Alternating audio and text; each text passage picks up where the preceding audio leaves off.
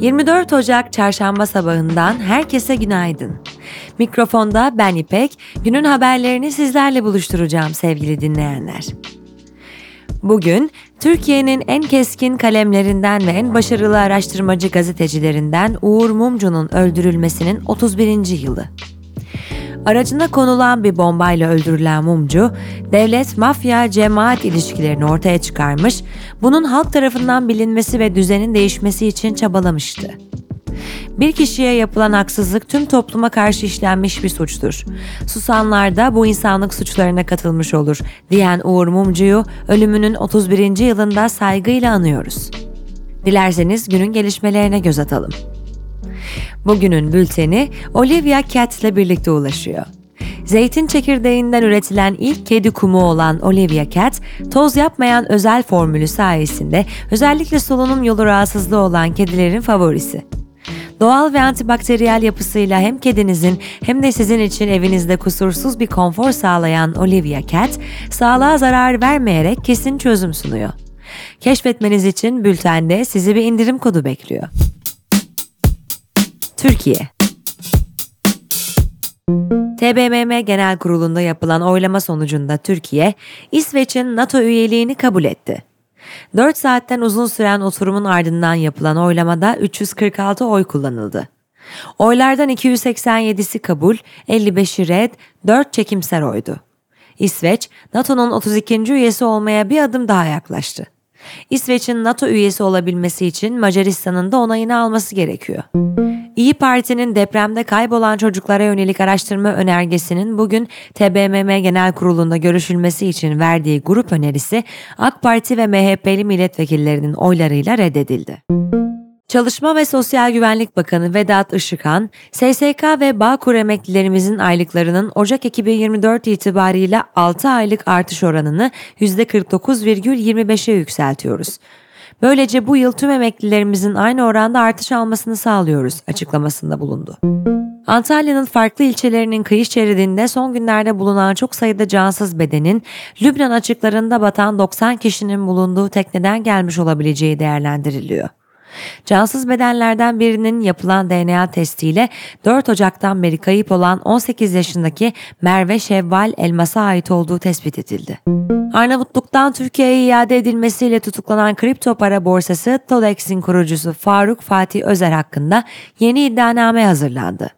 Özer dahil 21 kişinin şüpheli sıfatıyla yer aldığı iddianamede Özer'in 3 suçtan 11.462 yıla kadar hapsi isteniyor. Dışişleri Bakanı Hakan Fidan, Birleşmiş Milletler Güvenlik Konseyi'ndeki Filistin konulu toplantı öncesinde Rusya'dan mevkidaşı Sergey Lavrov'la görüştü. Rusya Dışişleri Bakanlığı, Lavrov ve Fidan'ın görüşmesinde Gazze şeridi, Suriye ve Kızıldeniz'deki gerginlik konularına odaklanıldığını duyurdu. Dünya İsrail, Hamas'ın elindeki esirlerin serbest bırakılması karşılığında Gazze şeridindeki saldırılarına iki ay ara vermeyi teklif etti. İsrail'in geçici ateşkes teklifine Hamas henüz yanıt vermedi. İsrail güçleri Gazze'nin güneyindeki Han Yunus'ta bulunan Al-Kair Hastanesi'ne baskın yaparak sağlık personelini tutukladı. Gazze Sağlık Bakanlığı sözcüsü Eşref El Kidra, pazar gecesi Han Yunus'ta en az 50 kişinin öldüğünü, tıbbi tesislerdeki kuşatmalar nedeniyle kurtarma ekiplerinin yaralılara ulaşamadığını söyledi. İsrail Savunma Kuvvetleri Sözcüsü Daniel Hagari, pazartesi günü Hamas militanları tarafından İsrail tankına ateş edildiğini ve aynı anda iki binada büyük patlamaların meydana geldiğini duyurdu. Açıklamaya göre İsrailli 21 askerin öldüğü bu saldırı savaşın başlamasından bu yana ordudaki en büyük günlük kayba neden oldu. Saldırıya ilişkin soruşturma başlatıldı. ABD Savunma Bakanlığı, ABD ve Birleşik Krallığın ortak operasyonla Yemen'in başkenti Sana'da Husilere karşı yeni hava saldırıları düzenlediğini açıkladı. Operasyonda Husilerin gemileri tespit etmek için kullandığı radarlar hedef alındı. Bu operasyon ABD'nin Husilere yönelik 8. saldırısı oldu. Avrupa Birliği Dış İlişkiler ve Güvenlik Politikaları Yüksek Temsilcisi Joseph Borrell, AB ülkelerinin Yemen'deki Husilerin saldırılarına karşı Kızıldeniz'deki ticari gemilerin güvenliğini sağlamak amacıyla bölgeye askeri güç göndereceklerini açıkladı. Borrell, misyonun başlangıcını oy birliğiyle sağlanacağını bildirdi. Almanya'da aşırı sağcı parti, Alternatif für Deutschland lideri Alice Weidel, partisinin iktidara gelmesi halinde Birleşik Krallığın Avrupa Birliği'nden ayrılması tarzı bir oylama için kampanya yürüteceğini söyledi. Weidel, tıpkı Brexit gibi AB'den çıkış kararının Almanya için son derece doğru olduğunu belirtti. Birleşmiş Milletler Afganistan'a yardım misyonunun hazırladığı raporda Taliban'ın evli olmayan ya da erkek vasisi bulunmayan Afgan kadınların çalışma, seyahat ve sağlık hizmetlerine erişimini kısıtladığı, doğum kontrol hapı satın alan kadınları da tutukladığı bilgisi yer aldı. İran'daki Mahsa Amini eylemleri sırasında tutuklanan 23 yaşındaki Muhammed Gubadlu, yüksek mahkemenin durdurma kararına rağmen idam edildi. Gubadlu'nun ailesi ve yakınları karara tepki gösterdi. Ekonomi TÜİK verilerine göre tüketici güven endeksi Ocak'ta aylık bazda %3,9 artışla son 7 ayın zirvesine ulaşarak 80,4 oldu. Gelecek 12 aylık dönemde hanenin maddi durum beklentisi endeksi %4,5 artışla 79,5, genel ekonomik durum beklentisi endeksi ise %1,8 artışla 72,2 seviyesine ulaştı. TÜİK verilerine göre turizm açısından yüksek sezon olarak bilinen 3. çeyrekte seyahate çıkan kişi sayısı yıllık %1,6, seyahat sayısı ise %1,7 ile sınırlı artış gösterdi. Aynı dönemde yurt içi turistin geceleme sayısı yıllık bazda %1,9 geriledi. Hazine ve Maliye Bakanı Mehmet Şimşek, kamu iktisadi teşebbüslerinde şeffaflığı ve hesap verilebilirliği artırmak için başlattıkları iki kısımlı reform çalışmalarının ilk aşamasını bitirdiklerini ve Ekonomi Koordinasyon Kurulu'na sunduklarını bildirdi. Sahip indeksin araştırmasına göre Aralık 2023'te reel kira fiyatlarındaki yıllık artış oranı Türkiye genelinde %0,2'ye gerilerken ilan çıkan kiralık konutların ortalama metrekare fiyatı 132,7 lira oldu. İş Dünyası ve Teknoloji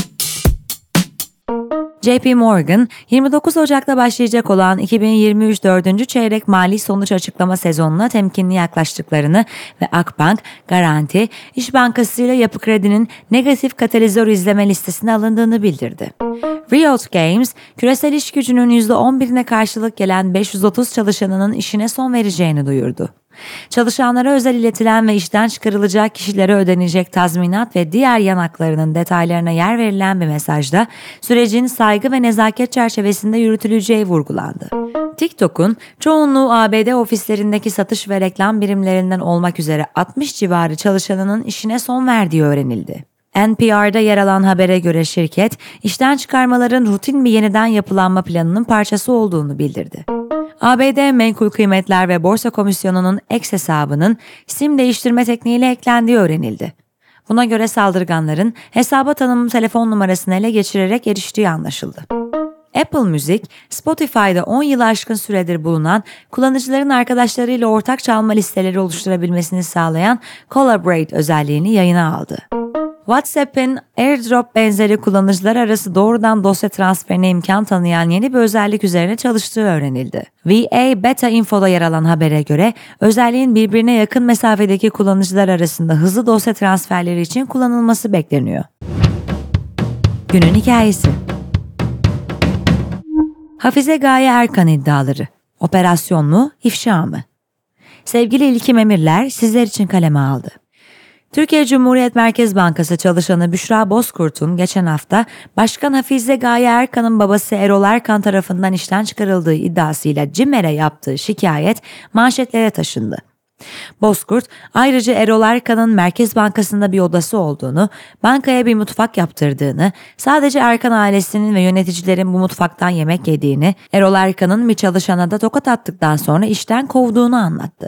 Türkiye neler olduğunu konuşurken gazeteciler de iddiaların arkasındaki olası nedenler üzerine akıl yürütmeye başladı. Kimi iddialar için doğru ve ifşa ediliyor dedi, kimi ise iddialar yalan, Erkan'a operasyon yapılıyor fikrini savundu. Devamı bültende. Evet sevgili dinleyenler, bugünün bülteni Olivia Cat'le birlikte ulaştı. Mikrofonda Beni Pek, sizlere şimdiden harika bir gün diliyorum. Cuma günü tekrar görüşünceye dek, hoşçakalın.